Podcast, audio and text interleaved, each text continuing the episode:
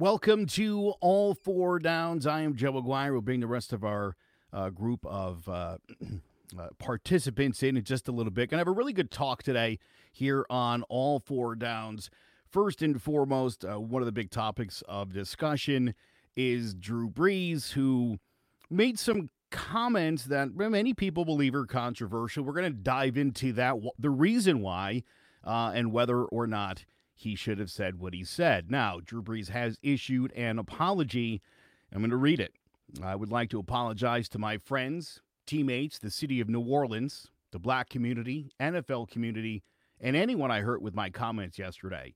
In speaking with some of you, it breaks my heart to know the pain I have caused. In an attempt to talk about respect, unity, and solidarity centered around the American flag and the national anthem, I made comments that were insensitive and completely missed the mark on the issues we are facing right now as a country. They lacked awareness and any type of compassion or empathy. Instead, those words have become divisive and hurtful and have misled people into believing that somehow I am an enemy. This could not be further from the truth and is not an accurate reflection of my heart or my character. This is where I stand. I stand with the black community in the fight against systemic racial injustice and police brutality and support the creation of real policy change that will make a difference. I condemn the years of oppression that have taken place throughout our black communities and still exists today. I acknowledge that we, as Americans, including myself, have not done enough to fight for the equality or to truly understand the tr- struggles and plight of the black community. I recognize that I am part of the solution and can be a leader for the black community in this movement. I will never know what it's like to be a black man or raise black children in America, but I will work every day to put myself in those shoes and fight for what is right. I have always been an ally, never an enemy. I am sick about the way my comments were perceived yesterday, but I take full responsibility and accountability. I recognize that I should do less talking and more listening. And when the black community is talking about their pain, we all need to listen. For that, I am very sorry, and I ask your forgiveness. Powerful words from Drew Brees. Um, clearly what he said uh, was an opinion. I uh, look forward to bringing our panel in because uh, his comments were certainly controversial, but um, I'm not quite sure he said what people think Drew Brees said. Uh, it seems what Drew Brees was saying was he would never support anybody disrespecting the flag. And I believe Colin Kaepernick and Malcolm Jenkins and any of the outspoken N F L players would probably agree with him. Uh, again, that was never the intent of those protests. It was never about the flag. It was never about the troops. It was literally about police brutality, and here we are uh, dealing with this situation. It's blown up all around the country. Um, Drew Brees said what he said. His teammates came out. They were all very angry. Uh, we've seen responses from LeBron James. We've seen responses from uh, people all over the sport um, and, and, and throughout uh, all sports. Uh, Aaron Rodgers, Uh, amongst many, uh, teammate Michael Thomas uh, expressed his utter disappointment in uh, what really were tone-deaf comments on the part of Drew Brees. Well, I, I will I will never agree with anybody um, disrespecting the flag of the United States of America or our country. Um, let me let me just tell you what I see or what I feel when the national anthem is played and when I look at the, the flag of the United States. I envision my two grandfathers who fought for this country during World War Two, one in the Army and one in the Marine Corps, both risking their lives to protect our country and to try to make our country and this world a better place. So every time I stand with my hand over my heart, looking at that flag and singing the national anthem, that's what I think about.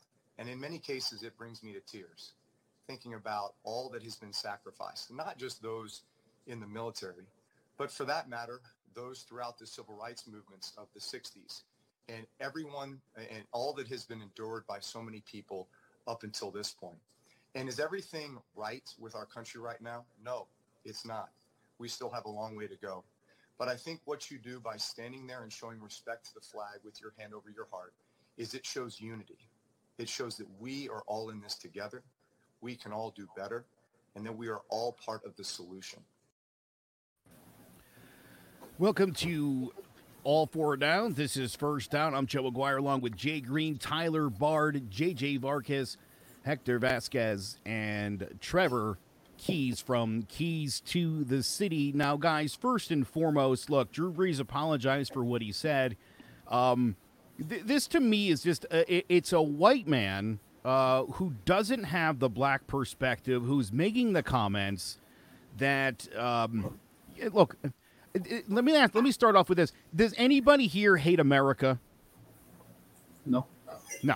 No, sir. Um, right. So so we're all we're all on the same page. And and whether you support the N F L players kneeling, uh, which, which I have from the word go, uh, whether you think it's not the right place or time for it, whatever whatever your, your thoughts are on that, probably today, not the day, or, or yesterday, not, not really the day to make those feelings known. Uh, it, it showed an incredible tone deafness. But this is a man who I think is just lacking perspective. For him, it, it feels special to be standing there with his teammates with the, with the anthem playing, because that means a lot to him. And I think, guys, uh, what what he doesn't seem to grasp is that his teammates don't hear that song and feel the same thing in their heart because of hundreds of years of oppression in this country. And really, you know, to to see Michael Thomas and to see Doug Baldwin and some of the some of the reactions uh, uh, to to what Drew Brees said, I'm I'm glad he was quick to apologize. Drew Brees is a good guy. We know he's done a lot of charity work in the past, but this was this was stupid and this was not helpful. And you know, can this be turned into a learning moment, I guess, is the big question. Uh, Jay Green, you're a regular on All Four Downs. Why don't we start with you? Tell me, tell me how you took Drew Brees' comments and what you thought about the the uh, backlash. Um, when I first heard the comments, to be honest, I was I was taken back a little bit because I thought, you know, Drew Brees in himself. I have a lot of respect for Drew Brees. Um, my family's from the New Orleans area and from Louisiana, so I personally know like. Just a few few weeks ago, he gave five million dollars. That's one of the biggest donations for the COVID COVID situation down there in, in New Orleans. Um, mm-hmm. He was very instrumental in then recovering from uh, Hurricane Katrina. Um, you know, uh-huh. His voice was big out there, you know, and a lot of the people respected him. But I just think when he made those comments, he was out of touch at the time. And just he was just totally out of touch. And it, it kind of seems like you shouldn't be, because that was ten days, pretty much ten days after the everyone saw the video. We don't have to go back into it. Everybody knows you've seen it. Um, yeah. But to make those comments now and to see all of the memes that we did see where Kaepernick took a knee and, of course, the officer taking the knee, you know, for him to be that blinded, blinded by it. You know, I, I you know, and I know I was listening to um, Skip and Shannon this morning, and um, Skip brought up the fact, you know, he's from Austin, Texas, so he, he's from a privileged background. You know, both his mom and dad were both attorneys, so he knows certain things. But, you know, I know his his, his grandparents, he was very proud of his grandparents, um, his grandfather who fought in World War Two. But to make those comments, and I've always often wondered that when I used to hear individuals saying that you're taking in, you're disrespecting vets. I'm a vet myself, you know, so... You know, I know there were a lot of individuals that fought since in the history of this country, since the Revolutionary War, we fought in every single war. So for him to make those comments, you know, it, it kind of made everyone think, like even LeBron James was like, he talked about his uncle, how, you know, he talked mm-hmm. about how Cap and uncle fought in the war. How did he feel about Absolutely. It? You know, so a lot of people didn't bring those, those, those points up, but you know, with Drew Brees, I just think he just was out of touch at that time. But Demario Davis, you know, this morning said he forgives him. I mean, and as a man to another man, I forgive him. I have nothing against him. I don't know him personally, but, you know, he's got a lot of healing to do. He's got a lot of work to do because the community in New Orleans is upset with him. Yeah, Jay, do you do you like agree with? I've seen people saying F Drew Brees, burning the jersey. Like, do you think do you think people feel like this is this is what they should be doing? Is this right? I mean, Drew Brees is so beloved in New Orleans, and I know he's out. He was out of touch with it. It was the terrible timing. And on a personal level, Joe, when this first happened four years ago, me, you, and Ted before the show, because you had your political show, we used to get into serious arguments about this. And you know how I, I how I felt about it at the time. Well, my narrative has changed. To be honest, I can't even watch the George Floyd video because it gets me anger. It makes me want to go through that cop, throw him to the ground, even attack him. It just it's it's tragic. It, it really is to see that video for just the five seconds that I really got to see. I couldn't watch nine minutes of that because it is truly tragic to see a helpless man losing his life because of an idiotic cop. Uh, you know, let me J J chime into that real quick. I'm sorry, Joe. No, um, no. You're right. It, it bothered me. Uh, initially, I thought it was a uh, an event that happened in the past. And when I relooked at the video and everything and caught up with the news, I was like, oh, man, here we go, another incident. And clearly, clearly, you know, that that was murder. Um, and I know we don't want to recap everything in the video, but to let all the, the, the viewers and the listeners know about this, look, as a prior military, and we all train the same way when it comes to dealing with people making that red detain detainees and everything else. Once you put the cuffs on them, the, the number one rule is safeguard. And I don't understand why people never mention that on television. The media's not saying that stuff because this is old stuff. You know, we all get trained the same way. You put cuffs on somebody, safeguard, swiftly take them away, and deal with deal with that person at the station or at the designated area. Not the yeah. way it happened in Minnesota. And that bothers me because nobody has the decency to say that, that that is the proper procedure. Everybody's quiet about procedures. Why? It's textbook. You can get it online. You can find out yourself how, how you properly arrest somebody. You know, look, I, here's the thing, though, and I think this is really important. Um, this idea that, you know, that these protests are all, or that the problem in this country is all based on the idea of police brutality. It's even worse than that. Um, you know, Jay, I'm sure you could probably speak on this better than anybody. I'm going to do it for just a minute. But if you look at the rate of uh, African-Americans securing business loans, student loans, home loans, college loans, um, it, the list goes on and on and on. I mean, there is definitely a systemic racism problem in this country, and it's based on, in many times, your appearance. And that is part, really, to me, part of the bigger picture here is we can focus on the riots and we could focus on the police brutality element, but there's so much more to this that, that African Americans and really minorities in this country um, have not gotten a fair shake. You know, Drew Brees talked about his grandfather serving in the war, and and uh, Michael Thomas um, mentioned his grandfather served too. Didn't come back to her hero's welcome. You know, you guys want to talk about inequality. How about all those World War Two guys, all these black airmen who came back over after serving their country? Do you know who got you know who got the G I Bill? The white soldiers. Right. Okay, so these guys came back from war, and, and right off the bat, baby, it wasn't going to be fair. It was never meant to be fair. Thanks for your service. Back to the bus. And and, and, and that's the way it's been in this country. You know, Will Smith said it, I think, really great the other day. Racism is not more prevalent. We're just recording it now.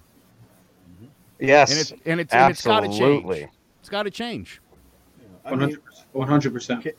I did want to just kind of address back because I know Keezer asked me the question about, you know, burning Drew Brees' jersey and all that. Nah, I mean, no, but like those people, like I said, everyone was hurt, and I think it was just the initial jerk reaction. stunned. They were like, sh- they were shocked. Yeah, they were stunned because they that was the last person they, they kind of expected they would say something like that because they always thought yeah, he's had their back. He's been like kind of a savior since signing with the Saints yeah. for all those years. And for to somebody, they look up to him as one of their respectable mm-hmm. higher ups, not even just players, football, sports player, but just in general. And they look at this guy as like a hero. And then you see something like that. It's like, what, what just happened? You know, is this Drew Brees really saying this? But the yeah. thing is, is that I don't think his intent was to no, be no, like no. white, white superior or anything like that. I don't think his, his content was any type of racism. Uh, I see J J Vargas. He's hyped up, like want to breathe more. Um, Jay, go ahead, man. If you guys say something, go ahead, man. Yeah, listen, when it comes to Drew Brees, I think that he did what every American knows their right is to do, is which is freedom of speech and express their opinion, you yes. know, regardless of the backlash. And he did. You know, I just think that his comments at the moment were just at the wrong time. And it really looks like, you know, as he said, it just missed the mark by a lot, you know, especially when it comes to the flag and, and how it connects to the protest and how people tend to confuse Kaepernick's kneeling with, you know, disrespect to the military and to the country. When in reality, it really is, you know, to show awareness of the mass murdering of these unarmed black men throughout the country. And they kind of get swept under the, the rug or just don't get the recognition that they should, you know. And unfortunately for Drew Brees, you know, he needs to understand that, you know, he is the quarterback of the state of Louisiana, which is a predominantly black state. You know, everybody knows of how great he was since he arrived to the Saints. You know, he was there after Hurricane Katrina. He was able to rally the team to a championship and really played a big part in the rebuilding of that community. And he will always be beloved by that. And it just sucks that such an N F L legend, you know, I think we can all agree he's a future Hall of Famer. He has all the numbers in the books. He's won in almost every category. I think uh, Brady chose him. You know, he's trying to catch up to him, but, you know, maybe he will with those Tampa Bay weapons, but that's just yet to be known. He has Michael Thomas, and they can still make a lot of noise. But, you know, to, to stay on topic, you know, uh, he was in his right. It's just bad timing, you know, and I know a lot of people are going to look at Drew Brees differently, especially maybe around the N F L and especially in that locker room, and it really makes you think, how is this team going to go into the new season? You know, with this with this brewing in there, we all know that the, yeah, the, the that comes short of playoff uh, Super Bowl appearances. A, a big problem too, J J. There's a huge problem with how people interpret freedom of speech. Is you can go ahead and say whatever you want, but you can't get upset when I respond because people are so like, what? So I can't have a different opinion? I'm like, no, you can, but your opinion may suck. And I'm going to tell you that your opinion sucks. I'm not going to sit here quietly and tell you that your all lives matter or your blue lives matter means more than my black lives matter. Because if you can't say black lives matter, but you can say all lives matter, I have a problem with that. And that's coming from a white American with all white relatives, except people who have married into my family. I do have black family who's married into my family. I, I just find it absolutely outrageous that people will post something, and then when I respond, I they're they're blown away that I they're like, well, you're infringing upon my First Amendment right. I'm like, no, Ty, I'm not. Ty, that's the problem. You, like, anytime you do a different opinion or say something different than somebody else feels, it's it's going to cause somebody to say something. That's that's what the platform of social media has given us, and it's for the good, but it's also for the bad. And that's yeah, you can't expect people to just sit sit idly by when you state your opinion and not get attacked if they disagree with you. It's going to happen. And yeah, you're you, posting in a place where everyone can see what you've just said. Yeah, uh, yeah. So uh, it, social media has been pretty toxic. Missing, the key word we're missing, and Hector, you and I have battled each other when it comes to baseball, right? You're a Yankee fan, my Red Sox fan. We trash talk all the time. But the one thing that we know that at the end of the day, we don't have nothing but respect. And I think that's what we – that's what it's missing here. There's no respect with one another. You have respect – I mean, let, let me back it up real quick. Um, no matter what the differences is, I respect you for what you believe. You respect the way I believe, and we just carry out our business. I don't have to attack you just because you think red is blue. – You know, I'm not going to curse you out and then throw you under the bus. That's that's not how you do things. And I think when people start putting their uh, political views into place, people don't take a time out and say, hey, you know what? I understand your view. I got it.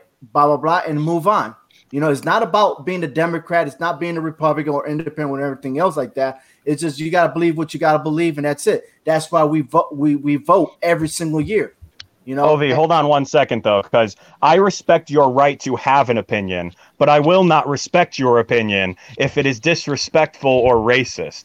I do oh. not respect those opinions. I get what I get what yes. you meant, yeah, but it was the, yes. the wording of that was yeah. uh, you can have your opinion, but I'm not going to respect it if you're disrespecting someone else in the meantime. Yeah, pretty much. I'm not going to say profanity or any derogatory terms just to get into your skin and make, make myself try to be better, which technically when you do exactly. that, you're not. You just look like you're uneducated. Yeah, exactly. And Hector served in the Army too, uh, with the armed forces. So I'd, I'm curious to see, you know, what Hector's thinking here. We haven't heard much from you yet, buddy. Yeah, you know, and I'm listening to everybody, and I think everybody has a great point. As a an American, as a veteran, and I'm even going to take it a step further, as a Christian, I know people have heard this saying, he who has not sinned, cast the first stone. We as an American country, we have a lot of ignorance. There's not a lot of education going on. A lot of people want to speak, but not a lot of people want to hear. Okay, so yeah, I get it. You know, let let us agree to disagree. Everybody has their opinion. We have been given that freedom, and there's still people out there fighting for that, that freedom to continue, because there are at least fifty-six, fifty-seven different other countries out in this world that don't have the freedom that we have, like other countries do. So what Drew Brees did, it was a mistake. Okay. What? Who hasn't made a mistake in their life? As an N F L fan, I forgive him. I still got his jersey right here, and I'll still support him as an N F L player and me as a fan. So, yeah, you know, we just have to know how to approach these situations. And with everything right now, it's a very sensitive subject. So we have to know how to approach these things. You know, real quick, look, one of my favorite things about this country and, and the way we react to things is, and you guys are all, I think, hitting this on the head. Look, Drew Brees said something stupid, was um, clearly affected by his teammates uh, and, and other players around the league and, and obviously other sports figures weighing in and, and, and really kind of opening up his eyes. and, yeah. And then he apologized. And, and look, you know... Not to get sidetracked, but I've said about Barry Bonds and Roger Clemens, hey, say you're sorry. Same thing with Pete Rose. Admit you made a mistake, say you're sorry, and I guarantee people will forgive you. you That's what that. This country is all about. When yep. when you can own up to saying something and starting a conversation, I think this could become an incredibly good learning moment. But this I think was like, It, that's the problem, is that no matter what his apology, you're still going to lose that credibility with players, people in general. I mean, it's just going to happen. Now people are always going to have that view, no matter what he said and his apology. Some people will accept it, some people are not, and he'll have that, and that's what happens. He loses the credibility because he is one of the big names in the N F L. We've been waiting for people like Aaron Rodgers, Tom Brady, Drew Brees, the biggest names in the game up. that are Caucasian. We need them to speak up and use your platform. One of yeah, them one you of say them you say the use the platform, and I, and I understand that, but there are many that delayed, okay, delayed to speak up. You know, let me let me kind of let me kind of interject on something, because I I kind of noticed something prior before about the individuals that did speak up, because I heard Carson Wentz speak up, I heard Zach Ertz speak up, yes, um, Joe Burrow speak up. If you kind of notice something, look at their ages. That's yep. these young guys. It's yeah. the younger, the younger so generation. Bringing my generation here. Yeah, right. So if there's going to be a change, a real change that's going to have to happen, it's going to be with the younger generation, because when I see the protest, I see more white kids protesting than I see black kids. You should have seen my town, Jay. I see. I saw Torrington. I saw. I mean, and I was impressed, and I was like, wow, you know. So that's who's going to make this change, because I think with social media and the videos over the years that people have been able to have been subjected to, it's changing them. It's changing the younger Absolutely. generation. They understand what's been going on for four hundred years. And this is nothing new, because I come from the generation where Rodney King was, that was my, that was my wake up call. Same here, I saw the Rodney King video. Joe, you remember that? Hell so, yeah. You know, prior to that, I used to sit in, in elementary school and watch the videos of the dog, you know, the hoses on people in the sixty-eight when the civil rights march. So I thought in my mind at point in time, well, it's gone. You know, racism's kind of gone. We were cool. And then the reality was the Rodney King video. So now yep. It's the same thing with your generation now. You kind of had a chance to see Amen. And it kind of it filled out. We got Obama in office. Everyone kind of thought that racism died out. And then all of a sudden. Um, it was just suppressed, get, my man. Yep. We get, you know, all of the shootings that started to be advertised. And that's where we were like, whoa, hold on. So I admire this younger generation, because right now they're taking a stand and they're saying enough is enough. And I hope that they continue to do it, because the more action we see, less lip service, more action. We're going to make it. We'll get to the, what this country is all about, for real. Heck yeah. Actions speak louder than words. Real quick, before we go to uh, before we go to second down and, and talk about who should be held accountable for, for all of this, uh, Teddy Keys, thank you so much for joining the show, man. I appreciate it. I know you're uh, kind of on location, so uh, much appreciated. If you want, I know you've been listening. If you want to kind of weigh in before we move on to second down, I'd love to hear what you have to say about this. No, I just I, listen. You got the biggest thing is, like you said before, is everyone's just got to listen. You know, I posted something yesterday on a video. Some people who are friends with me might have seen it. It was a military guy who was being antagonized by a African American guy who knew that the cameras were on, that he couldn't do anything, and I kind of took offense to it. Now, I didn't say anything that's going on is wrong, but that video in particular took offense to me. Now. And if you saw my Facebook, we I seemed like I brought a very good dialogue, because we had a lot of comments from ex-classmates, white, black, all over. And I had one of my old teammates who was African-American, and we had a long-ass discussion about how things go about in this country. And if you see the discussion, it was like, okay, listen, this is the video that took offense to me, because it was a military guy. I said, I had nothing wrong with the protest. I said, listen, I might be ignorant. I said, you know, I come from a world where the way how I was raised, where I'm from, you treated people with respect, didn't matter color, race, whatsoever. Now, I understand that that's me. That's not how everyone works. And then, you know, I posted something afterwards saying, you know, I feel like today's social media, I think it's the best of both worlds. I think mm-hmm. today's world you get. Social media is good because we're able to do stuff like this, right? But the other thing is it gives everyone else a platform to really put their opinion out there, and all it does is cause controversy sometimes. You know what I mean? There's a, I mean, there's more yeah. good than there's bad. You lose friendships. And the problem is everyone's opinion, they, they look at it as their opinion is more important than someone else's. And I think it causes more conflict sometimes at the end than really helping out the problem. And, you know, I didn't really have a problem with Drew Brees, what he said, because what I took in perspective was he was talking about the flag and what it meant to him. He didn't say, and because I read the whole thing, he didn't say that because you're kneeling, it's a bad thing. And if you go back and look at the Photoshop, when he played in London, he actually took a kneel with his teammates while the anthem was playing. I think it's just a, I think it's just bad timing. Perfect. Of I mean, course, everything was, is bad timing. Horrible I think timing. The best really thing that happened is it brought, what he did is, listen, a lot of people take it offensive, but if anything, it brought dialogue, okay? Maybe it opened up another avenue that we didn't look at it, and it helps him out and helps other athletes out. And because he's such a major part of the N F L and his community of New Orleans, it might open up some other eyes that a lot of people didn't see beforehand. So no, Teddy, I think it brought better dialogue than anything.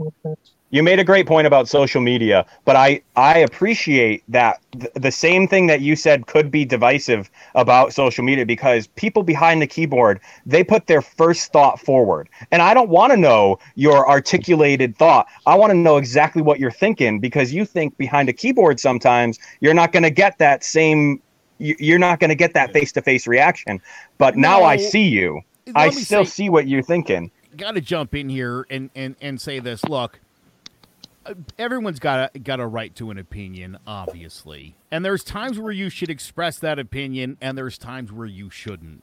This was not the time for Drew Brees to, to comment on that particular thing, especially when he couldn't be any less accurate about what he had said about, you know, again, the idea that that, that protest had anything at all to do with the anthem or the flag.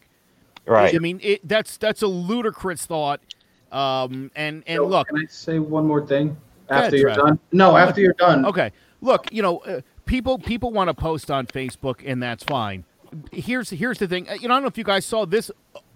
Some of the most ridiculous and, and disgusting thing I've seen was this George Floyd challenge going around on TikTok. Oh, God. Uh, among, uh, worst among the, thing I've ever among seen. Among the totally that's also most, the younger generation. The most tone-deaf, privileged, stupid people in the world that could look at this, given the situation we're in, and make a joke about it is ridiculous. So, look, I understand everyone has social media and everyone feels like they need to weigh in. Here, newsflash, you don't. You could sit there quietly, keep your mouth shut, and just take it all in. I, I promise you, if you don't comment on your fourth grade buddy's post, the world's not going to end, okay? Everything's, you know, you're not going to fix it with your great post about how we should all be equal because, look, and I hear this argument from guys on the right all mm-hmm. the time, and it pisses me off to no end. I used to think this way. I used to feel this. I, I read statistics and I learned facts. That it's not as simple as that, okay? That that people who are not white in this country, generally speaking, don't even come close to having the same experience that we do. And to be so tone-deaf that these, these people, I hate to say that word, these people, my apologies, I don't mean it like that, but the idea that, that black people in America have been telling you for a long time, Jay brought up, you know, we, we lived through the L A riots, man. We lived through that. There was some crazy times. Here we are twenty years later, and what's different? Nothing. Anything. And well, that's, no, no, no, that's, a, that's a, not totally a, true. Things, Joe, yeah, things have gotten a little bit better. Now, this a is a really years, bad situation because, better. and I'm saying this with perspective, go back forty years ago. It's a lot better than it was forty years ago, okay? Mm. You're able to go to the same restaurant. Yeah, You're able that. to do certain things that you weren't thinking. Listen, I know it's a touchy. Listen, I know it's a touchy line. I think I'll be long gone before it's ever perfect. Okay, but the way I look at it, somebody was like, "You got to talk about four hundred years." Listen, you're not going to be able to erase four hundred years of oppression, but what you can do is you can correct the future. Okay, you can't change the past, but you can correct the future. And I'm just saying, you're not going to be able to change everyone, but if you can change one person, it might make a difference. Go ahead, Jay. Just real quick. Um, Because, you know, it, everybody's we have a good everybody's got great opinions. I love what everybody's saying. If you kind of want to get a grasp of what's going on, I heard everybody hear the comment. Uh, um, there's a rapper named Killer Mike. Yes, um, Killer, Killer Mike. Mike. Yeah, Killer Mike had he was talking and he said, if you really want to grasp the experience of what black people are going through in this country, to constantly hear it from me as a black man, you know, it kind of gets like redundant after a while because I feel like I'm beating my head against the wall all the time, just kind of saying what what, we're, what I'm going through. You got to kind of learn from your the face that you see. So he said, look at Jane Elliott's um, brown eye, blue eye experiment. She's an educator for twenty years. She first started yes. doing that experiment the day after Martin Luther King was assassinated. She said that he made such an impact on her and her class that she yep. wanted to make a change immediately. So she's been educating and doing this for years. So if you want to know exactly what it's about, and from a from a white perspective, telling you how racism is, you got to look at herself. Because, I mean, that she's the best as far as I learned from her. And I was going through it. I'm going through it. I live it. You know, uh, I know Hector probably, he lives it. I know he sees it. Obi, we go through it. We all go through it. We're going through it. I mean, there's times I know because we learn things. And what we learn, we can unlearn. She said we can teach our kids in twenty years, we can eradicate racism. Starting at kindergarten through twelfth grade, we can Jay, get rid of it. And if you want to just say, L V, I know you wanted to get into second down. There's your answer right there for who's held accountable for this. You're absolutely Everything, right. It's, it's not. It, listen, ladies and gentlemen, I know we're going to. It's about, people want to say the politics, understandable, whatever. You have an opinion. It all starts at home. If you're not taught the right way, that's why you have these issues. It's parents. And my, right. dad, and my dad has always said that. He said it about sports, and he continuously says it. And that's why me and my brother, we are white men, males. But we, we're going to respect you because we were brought up that way by our parents. And anybody that knows us, trust trust me, you can ask what kind of family we are. We're all Look, about love. We're all about respect. And it starts at home. It's not anything else. It starts at home, because if it doesn't, guess what? You're never going to solve it. Plain and simple. Listen, you you you bring us into a really good point. Uh, Denver's head coach, uh, Vic Fangio, stated that there's no racism in the N F L. Uh, he said, quote, I think our problems in the N F L along those lines are minimum. We're a league of meritocracy. You earn what you get. You get what you earn. I don't see racism at all in the N F L. I don't see discrimination in the N F L. We all live together, joined as one, for one common goal, and we all intermingle and mix tremendously. If society reflected an N F L team, we'd all be great. Um, I know I know. I played football at Platt in Meriden, uh, extremely diverse place. I know we got quite a few ballers on the on the line here. I got to say, I, I and I, I've told my wife this before, and she has a really hard time understanding it, that we didn't have racism in the locker room, that uh, those dudes in that locker, those were my brothers. I didn't ever think twice about yep. who's black, who's white. It wasn't yep. like that. We never, there was never any racial it's issues. All, it's all were, love. It's all there love. There were no love. Cliques. Yeah. You know, and, and as a matter of fact, I was telling uh, J J Vargas the story earlier today. Uh, we were playing against uh, Southington, a predominantly white team. We stuffed them at the goal line. Uh, their running back, who got stopped uh, at the goal line, tossed the football in our direction and, and uttered the N-word. Uh, and I immediately reacted with a bear claw to the side of his head, and I got the fifteen-yard penalty. You know, look, the, the N-word doesn't offend me, but it offended I, I, I still felt it because he was talking to all of us, and that was yep. wrong. And so Absolutely. I, I agree with Vic to a certain degree. And yes, I, I, I think if if if everybody sort of was was of that mindset that black, white, Hispanic, Asian, no matter what you are, we're a team. And and this this is this is the same with your high school football team as it is for this country. We're all on the same team. We all want the same things. We all want life and liberty and the pursuit of happiness. We want to be able to go and and get in our car and drive somewhere. And if there's a headlight out, I shouldn't die. I shouldn't have to. You know what I'm saying? Nobody should die because they have a headlight out or because they wrote a bad check. That that's an insane world that we live in. And I mean, not only not only for blacks and, and, and minorities, but the police should never shoot anybody who's not in the middle of a violent crime. Amen. I have a real problem with anybody, black, white, or whatever, being killed by the police. If you're not posing a threat, if you're not coming straight off a triple homicide, I have a really hard time, and I've been saying this for quite a few years, I have a really hard time with police killing people. And there, there, there, there hasn't been correct. You're supposed to serve and protect. And it, it seems like that hasn't been happening. And again, look, we, we can have the good cop, bad cop argument. We know most cops are good and they do their job. So are most pilots. You know, right. it, I'm, I, I, I don't, I'm not no, trying no. to make a joke, but look, it, it, if you're a bad pilot, buddy, I mean, yeah. you, you make will, one mistake, and that's the only one maybe you Maybe you get. shouldn't be a pilot anymore, right? Will, well, there you I go. Will, if you can't look, do the job, then find something else to do. I will always support law enforcement, but I will not ever respect a bad cop. I won't ever approve like that guy. I, I'm sorry. None of those guys, they got what they deserved. You know what that is? That's a bully. That's a bully, man. That's a bully. Yeah, they finally, the first time they get their badge and their gun, they walk around saying, "You know, you can't do nothing." Yep.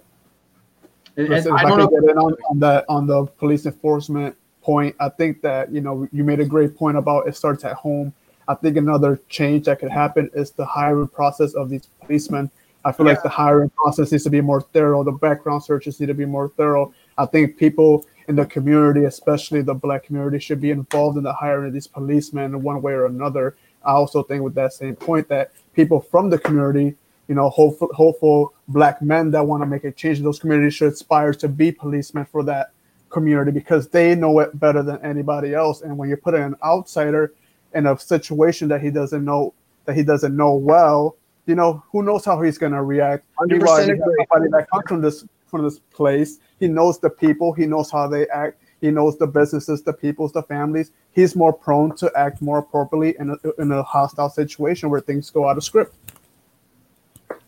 Those, Go cops, ahead, Jake. those cops deserved what they got. plain and simple. I hope they never see the light of day again, because it's it, like I said, I can't watch. I won't watch the whole video. I just can't. It's, and I, and I think it's unfortunate that, you know, because of these four bad cops, you know, it does present that, oh, possibly yeah. all cops are bad, when there really are good policemen out there that really do take their job seriously and want to help the everyday man. And these bad apples, they just get a little bit too much power in their head, just use it the wrong way. I'll yep. tell you what, what's what's brought me to tears in the last few days is watching the police who are taking a knee with protesters in honor of George Floyd. And I take this as a step in the right direction and acknowledgement that, hey, we sometimes screw up and we don't do our job right. And look, it's not fair to blame this on all police officers, but every police officer bears some responsibility. Okay. Th- that's just the way it is. Okay. Yep. Just like any time an athlete does it, it's a black mark for the entire league. Same thing for the police. We know that the police and, and, and they're, they're union guys. I like unions and I understand how unions work. And, and sometimes it's unfortunate you end up having to defend those bad apples. I think this is time for now where the police, like J J said, take a look at your hiring practices. Mm-hmm. Hey, I know, Joe, to... I know. I was denied three times for Yale. Is that right? I mean, if there's if there's somebody that knows the whole process and has gotten rejected, I mean, not to, uh, gotten rejected. And you know what's funny? The first time I, I got farther in the uh, the process the first time than I did the second and the third time. Oh, my goodness. Uh, I'll be honest with you. I went through the hiring process at Hartford, so I know exactly what J J's saying, because one of the things that I did was when I took my physical that day, I watched what was coming through the door. I saw what was coming through the door. So it was like, mm-hmm. Are you serious right now? You can stop this. I mean, there's a polygraph process. There's a polygraph section. You got to take a polygraph test. If you ask the right questions, you can weed out the problems. I said, but, you know, most people don't realize, I mean, I'm a, I'm an educator by trade. You know, I do research on things and I know things. You know, back in two thousand eight, the F B I put out a report that a lot of white supremacists and K K K members were going to flood the urban areas. It's not by happenstance that these things are happening. They could have weeded yep. these things out. You know, they waited for a little while. And President Obama signed a blue protection bill, which now pretty much federalizes the police, and they pretty much have almost like diplomatic immunity. So we have to be very careful with, with, with just the laws and just knowing how we work things. But going back, I didn't want to go back off subject what we're doing with the Dick v, um, Vic Fangio about the whole um, no racism in the N F L. I mean, my cousin's Doug Williams. A lot of people don't know that. Um, when he was getting drafted, you know, Skip, Skip, um, and from Skip and Shannon said he took it. He did a story. He went to Grambling, and he said Doug should have been the number one pick. But one of the racist things that were going on in the N F L was the fact that quarterbacks, black quarterbacks, didn't have the mental capacity To, to carry a team, which we know was a bunch of nonsense, because Doug ended up going on to be win the first Super Bowl. Yeah. Then you have Warren yeah. Hoon, and you have, you know, so many others that came into the league, you know, Randall Cunningham, that were able to dispute this. So, I mean, then you look at the fact that now they just, they just tinkered with the Rooney Rule. They were going to do incentives for player, you know, for, for teams to bring in minority coaches. I mean, I know the Giants fans, I To this day, I'm I'm scratching my head. I want to know who this coach you got. He's from New England, wide receivers coach. You could have had Eric Bieniemy from Kansas City. Mm-hmm. Two years yeah. in a row, he had the best offense. But these are the things we're talking about where guys don't get a chance. Byron Leftwich is in the league. He's an offensive coordinator. He couldn't hey, get a shot. That could, that could piggyback off your off your topic right there. We're talking about a league that's about seventy, seventy-five percent black, and there's only – three black head coaches out of the thirty-two available pots. I just see something wrong. I really just see something wrong with that picture. You have Ron Rivera, that's not in Washington. He's a minority coach, so you can right. say it's four. Flores, yeah. but, but, but, you know, you have a lot of these guys that are really good offensive coordinators or defensive coordinators that, you know, look like they're be in a position to get a job. Like you said, Eric Bieniemy should have been, you know, offered an opportunity in a location, but he didn't.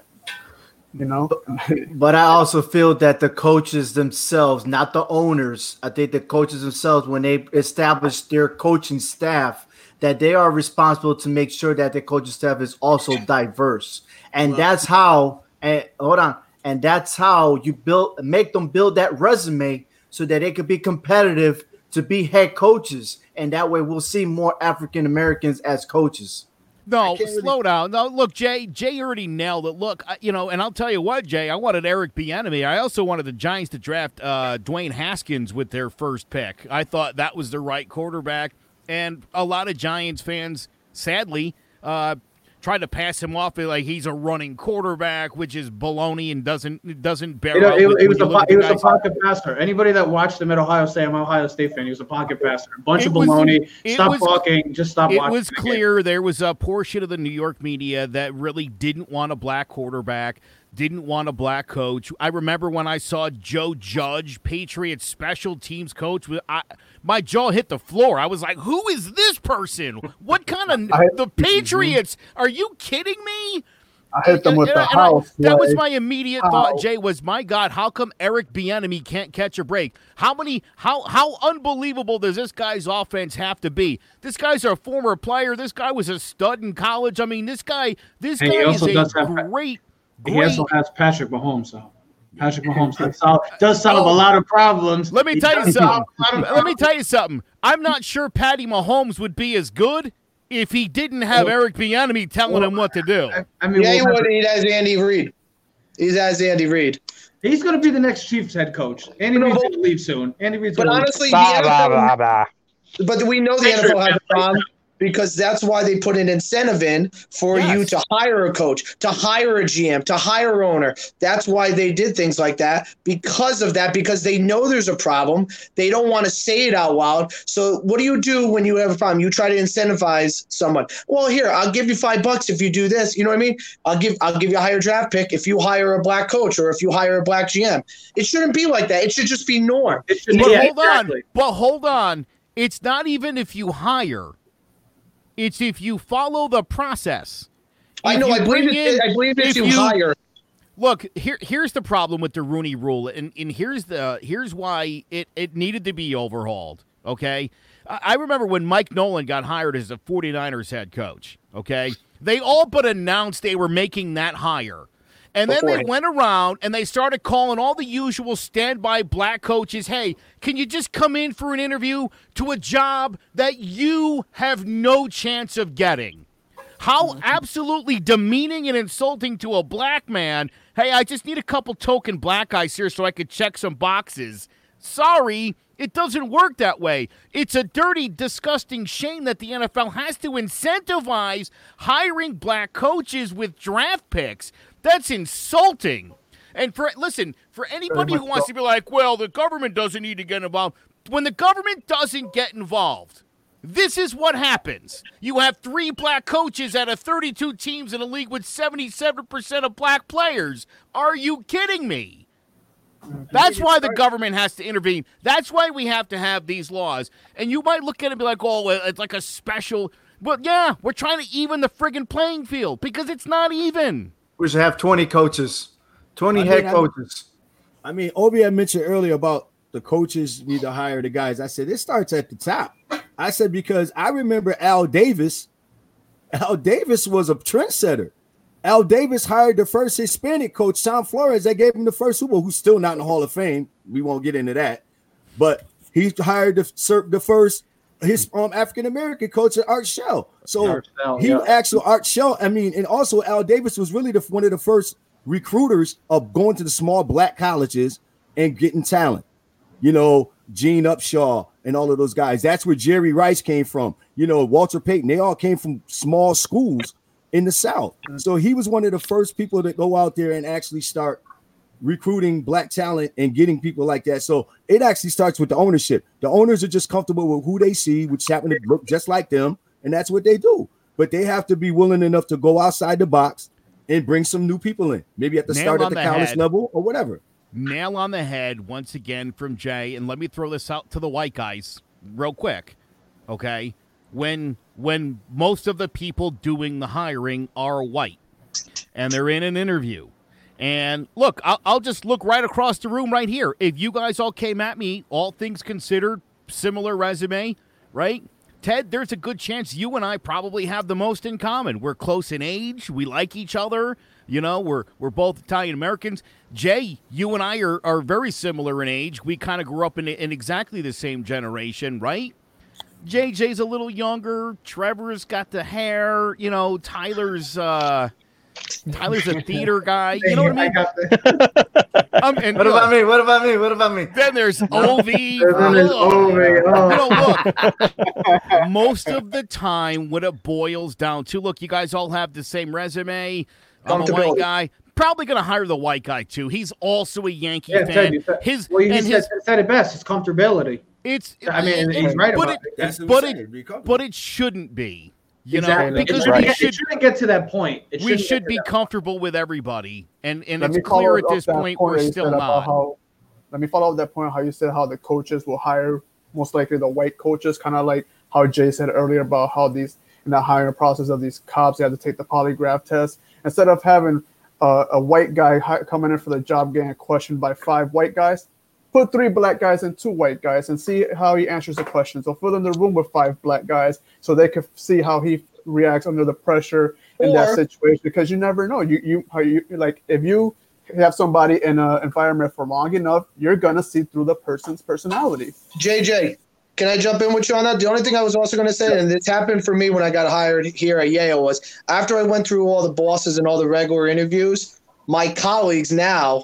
I had an interview with them. So what I'm saying is if you had a committee, a team committee, whatever your team leaders are, your representatives, had some type of meeting with a coach, you get a feel for a coach.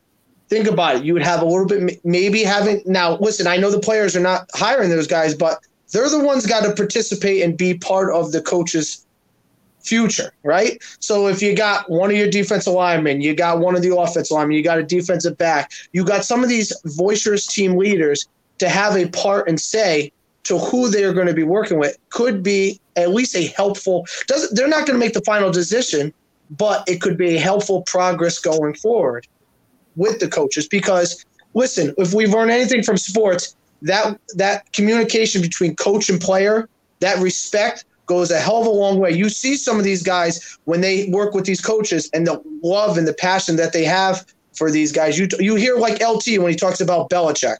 You know what I mean? And Parcells, he used to get, he could ride them a certain way, but there was such a respect between the two guys that can go such like, a long way. Like Kareem and um, John Wooden too, also. Yeah, I would say that in the N F L, you know, I think that the higher ups have a stronger stranglehold in that whole situation with the hiring process. Unlike the N B A, you know, guys in the N B A have more star power. LeBron was able to fire David Blatt and get Tyronn Lue in there, so you know that. You know, they have more to say in their league than the N F L players do. Everybody knows the G M exactly. The N F L players should be more empowered to to have more and say who they want in their locker room, what assistants they want in there, what coaches. Because at the end of the day, you know, there's the one that's really trying to come together to win a championship. Upstairs make it happen, but the players are in their environment most times than not than the owners are. I mean, considering like what's going on right now, I mean, I heard Brian Dawkins talking. He said two coaches that really made an influence on him were two black coaches like Ray Rhodes. And he said, and the only reason why he said, because the situations that were going on, they could relate because they gone through similar situations that he did. So that's what that's basically on. You, you know, you just want to get, you want to get familiarity. But then again, I, like, like Joe said, I grew up here in New Britain, you know, one of the things with the coaches that we grew up with, they were part of our community. Like when I first started playing football, the police right. were they were part of our community. Those are our coaches. So yeah. I really didn't experience a lot of that, the, the, the police brutality and stuff, because my coaches, like they were they were my friends. They were they were father figures to us. So that stuff never really yeah. bothered us here. So I mean, it's kind of one of those situations, I guess, you know, you, you got to look at it as you look at your individual experiences and what you've gone through, and you got to take it from there. It really, yeah. it really does come down to love and respect. You know, um, when, when, when you, I mean, look, I had a beloved high school football coach, Tom Ryan, who, um, I, I, I can't remember, there maybe twenty years straight where he had a black kid living with him and his wife, um, who had some sort of familial issue, and he would, he would take these kids in, um, you know, again, to, to, to grow up in a in a diverse city like Meriden, to go to a school like Platt, where, you know, um, I just learned to be comfortable around everybody because you didn't really have a choice, and it was either sink or swim. You know, I, I also came from a parochial school, Jay. So, you know, if it wasn't for playing Little League Baseball, I would have gone in a, into a public school in, in the tenth grade not knowing anybody. So I had sports. You know, I had friends on the football team and the baseball team that I had played with when I was a kid. And, man, what a difference it made. Because I had always been respectful and, and, and kind to these guys. I got there, and it was like, oh, hey, finally, we get you in our midst. Um And like I said, you know, in, in the locker room with these guys, like brothers. I mean, never never had an issue, never thought twice yeah. about it, never, never, you know, we, we didn't, there was no racial slurs. There was none of that. Uh, and it would be nice to see America yeah. sort of ad- adopt that approach to everything.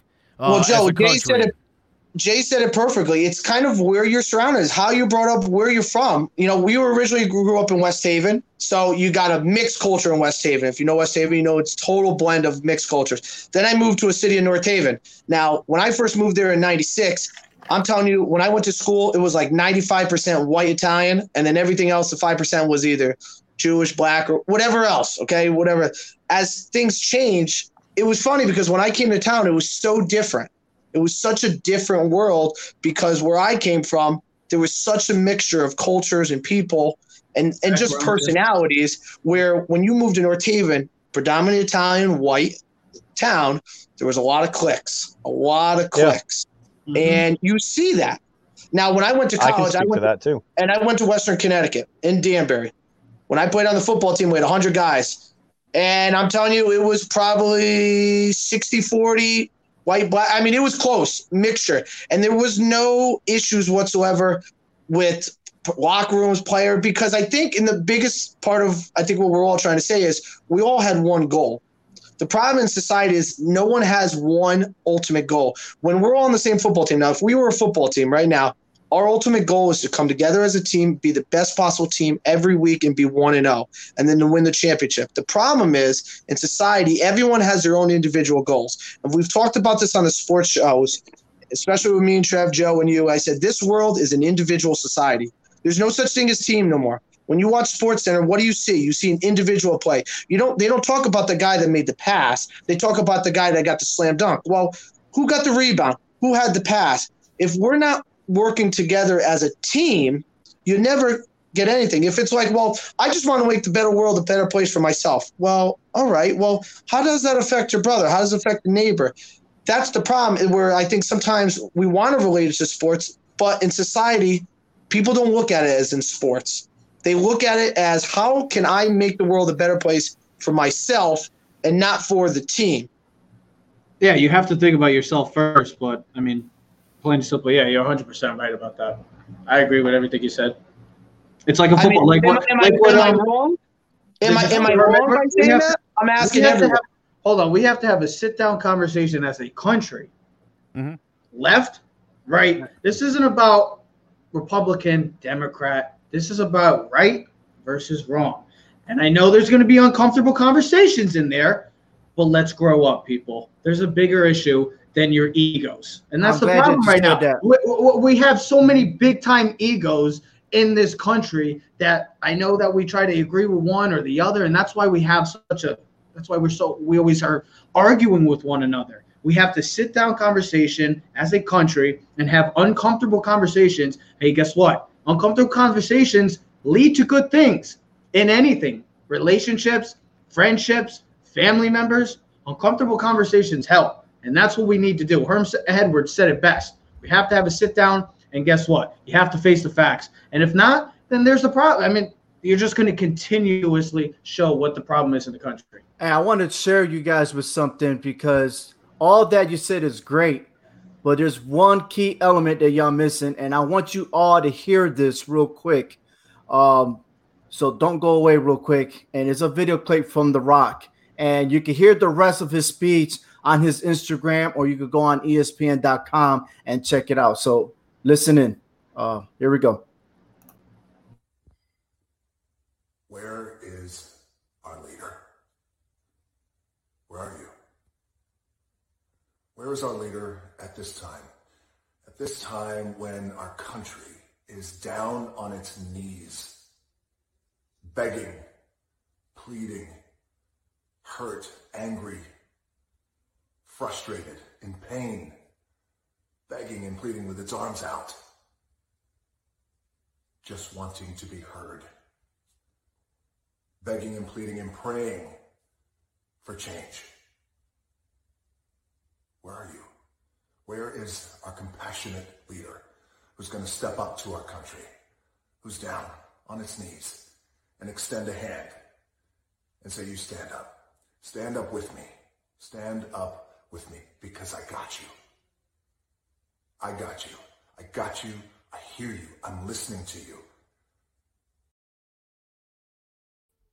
Well, powerful words from Dwayne "The Rock" Johnson, uh, a man who uh, I, I hear a lot of people say should run for president. Uh, and he, to hear him speak like that, you know, uh, I think, and again, I don't want to make this about politics, but it would be nice if we did have a president uh, who would come out and speak and, and talk about that idea of one common goal and us all sort of working together to figure out what the right thing to do going forward is, or to try to quell uh, the anger that is being felt all throughout this country. It, it's almost shocking, uh, especially in an election year, uh, that the president of the United States hasn't come out, Ovi, and, and literally said, look, everybody calm down. Let's let me be the adult in the room. This is like literally Donald Trump's big moment where, look, he talks all the time about being a friend of the African-American community. We'll do something now. You're absolutely correct. And it's shocking that we have to live in this era right now, the way things are. And we need a leader. And I could carry out what the Keys brothers were saying, is that we could make the discussion. We could do so much. But the key thing is we need that leader. Who's going to lead the way to the promised land? You know, we, we've dealt with this decade after decade. There's always an incident, and I feel like we're taking a step back every time. And we discuss this. So when are we actually going to make this change? When are we going to move forward? This is too much, too much, and I can't stand it. But we only could do what we can at home. And like everyone on the platform was saying, it starts at home. I got little ones that I'm teaching that everybody's equal. And one example, I say, hey, it don't matter if you're white, black, brown, or whatever it is, green. I don't care. All right. When you cut yourself, what color is that? Everybody bleeds red. We're all the same, no matter what. We may come from different places, but at the end of the day, it's all about respect, and we need to respect one another. I don't have to like you. I don't have to do anything like that. I don't have to be your friend, but I will respect you. And we together, we will work together on this. And I know I'm I'm I'm talking because throughout this whole process from last week to now, I, I have mixed emotions. I'm upset. I'm sad. I want to do something. I I, I it, I'm it's crazy. Sometimes I want to punch somebody or whatever the case may be. It's just it's everything's in me, and we shouldn't even be this way. This is year twenty twenty, and and, and we're we're at this. Unbelievable. Look, it's been a crazy year. Um, I think there's already tempers flaring because of the lockdown, the quarantine, the misinformation there. You know, I, I think people are already on edge. And so, you know, you compound that with the killing of another black man. And yeah, I'll tell you, you know, I mean, the second I saw that video, Officer Chauvin and that look on his face, um, I think that for me was what made this one, I hate to say worse, but like worse, you know, I mean, to, for me, Eric Garner, uh, to me, goes down as the one of the worst incidents of police brutality, where a man who sold a cigarette and didn't pay like the quarter tax to New York City was choked to death on the street by five police officers. I mean, that was pretty bad. But to see the look on the police officer's face as he as he knelt on George Floyd's neck was so disgusting. And I, I think for the most part, most people I've spoken to understand this was murder. And that these situations, and again, I hear people st- they're going to start complaining about uh, thirteen percent of the population commit fifty percent of the crimes because they're over-policed. Uh, black people are over-policed. Minorities are over-policed in this country. And I think most white people don't get it. Here's the thing. I like to tell a story to my white friends about an incident I was involved in several years ago where um, I'm pretty sure if I was a black dude, I would probably still be in prison. Um, I didn't even get in trouble. So, uh, you know, I understand what white privilege is. I remember the first time I heard that term, I was offended by it. I thought, my life's not easy. Um, and then someone explained, think about the worst moments that you've had interacting with police or otherwise. And then imagine if you were black and that happened. Uh, and the second that happened, I was like, oh, my God, I feel like a horrible person. Uh, geez, I've gotten away with so much in my life. I don't even think twice about it. Uh, no, and, and that's so, why I had the argument. We had those arguments a couple years ago, me, you, and Ted, before shows about when this all first stirred up by Colin Kaepernick. I understand. I mean, four years later, I understand. I mean, I know it's four years late, but I get it. I, I, I feel for the African-American culture. I really do. It's, no, it's tragic. It's sad. I have no issue with what the protesters are doing right now. The peaceful. I didn't say the, the rioters or the people that are just stealing stuff and destroying these businesses, these cities, and people's lives. I'm not talking of those people. Forget about that. Yep. The protesters, what they are doing. I mean, you want you. We got to come together, and guys, people are trying to finally do something about it. I appreciate you saying that, Trevor. Like you guys you don't even one, understand the conversations that I had with Ted and Trevor. Uh, you know, I mean, again, I'm not trying to brag, but from day one of Colin Kaepernick's protest, um, I read and I listened to what Colin said. Uh, and if you don't know the whole entire uh, Colin Kaepernick story with with um, uh, Nate Boyer, the Green Beret and former N F L player, yeah. and how that evolved from sitting on the bench to kneeling mm-hmm. because he wanted to respect the military, we we had talked about that. And, and again, Trevor, I'll give you all the credit in the world because you're a good white person now. Um, you listen, no, I, I'm serious. No, I'm listen. I'm serious. I know. I, no, I get what you're saying, guys. Just, he had to shake.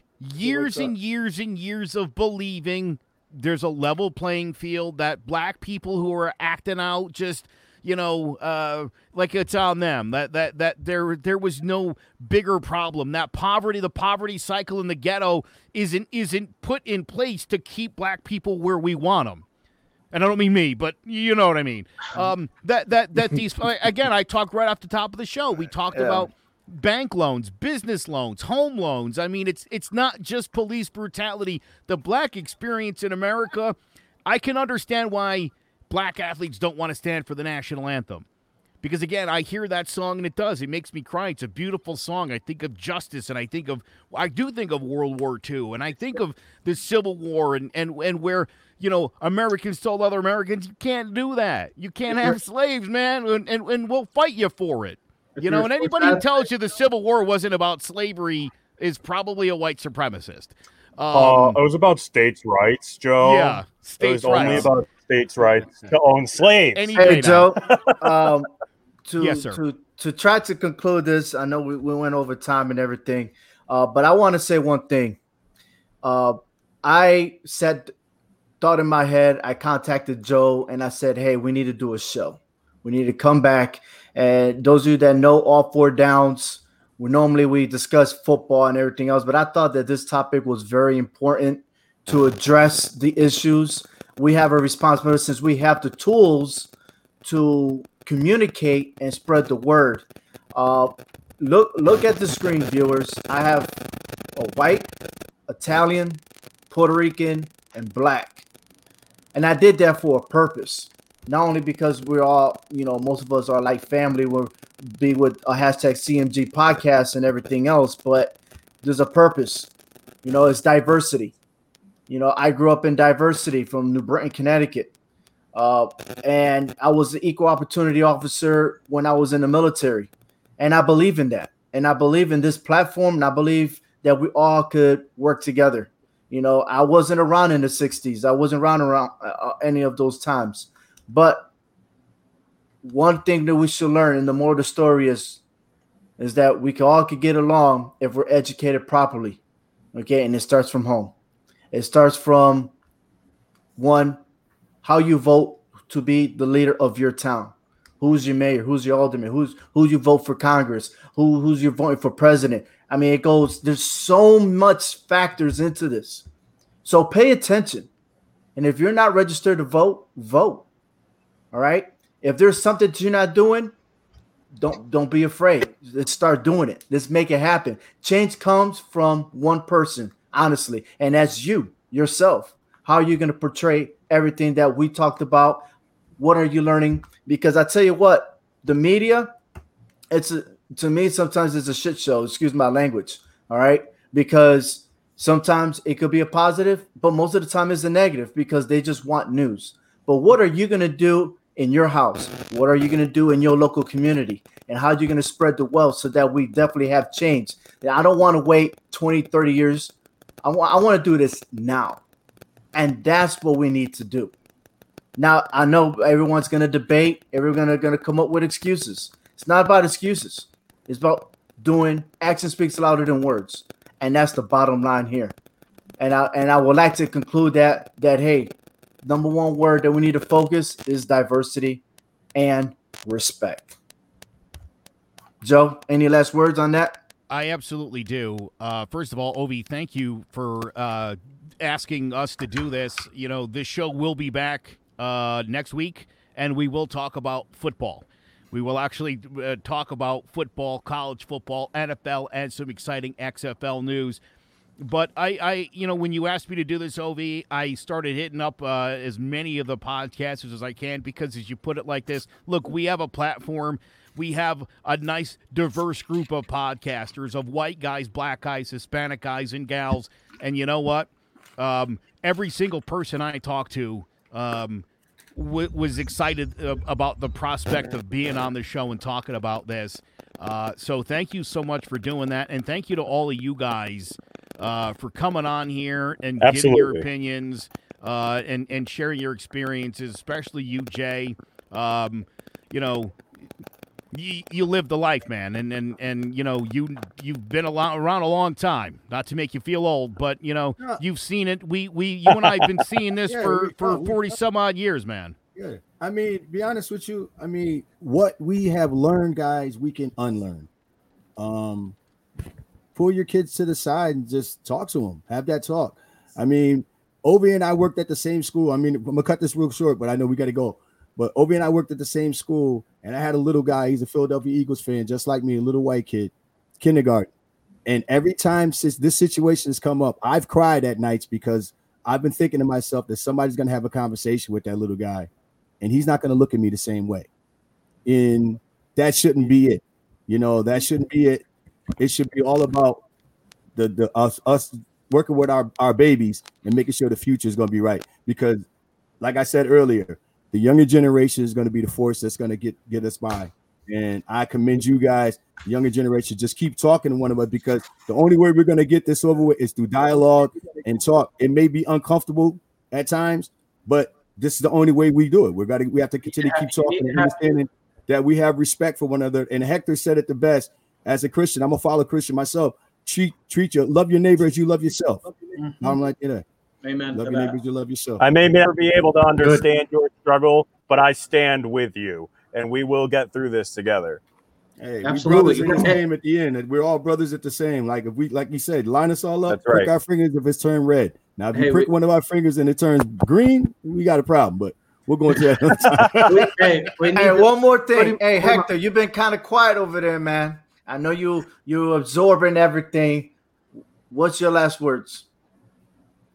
Yeah, I, I agree with everybody. You know, we have to, it starts at the home. You know, I mean, we have to be the leaders of our home because we don't have that leadership as a country. You know what I'm saying? We have to be able to educate our kids because none of us are born racist. It is a taught thing. Okay. I mean, so, I mean, I grew up in the streets of New York. Okay. And in a predominantly Hispanic and black neighborhood, but that doesn't mean that I'm racist towards white folks or any other race. Okay, it's a law, it's a taught process, and I was not taught that, and we should not teach that to the next generation. We want our next generation to fix what we are messing up right now because our First Amendment is being violated to the utmost max right now, and it's ridiculous. The peaceful protesters are getting shot down, okay, being hurt, being arrested for no apparent reason. And this is very disgusting, especially coming from me as a veteran, seeing this. This is not what our country is supposed to be about. And with other countries looking at us, fighting amongst ourselves, we're going to fall for every for anything. We're becoming a weak link as a country because we're fighting amongst ourselves instead of sticking together and fighting against other countries who are trying to take us down. And the Rock put it and, and the Rock put it the right way. Where is our leader at? I got two things. Heath Ledger said something in the in the Dark Knight, and it's true. These civilized people are going to eat each other, and guess what? We're seeing that right now. People are literally killing each other, and it's just tragic. We need to seek love, not hate, and that's the problem right now. We got to seek love, equality, plain and simple, ladies and gentlemen. Look, no one likes looting, and no one wants to see violence in our streets. We all love America, but in different ways and for different reasons. I won't defend the destruction of property, but I understand the right to protest and the right to be angry. Black Lives Matter has been trying to keep this peaceful, but there are many people taking advantage of the situation. Antifa, I'm looking in your direction. This isn't your platform, and it isn't your fight. There are also rogue cops, white supremacists, and other right-wing elements trying to stoke the flames. And the criminal element, well, they're the ones that are doing all the looting. It seems most people on both sides of the aisle agree George Floyd was murdered.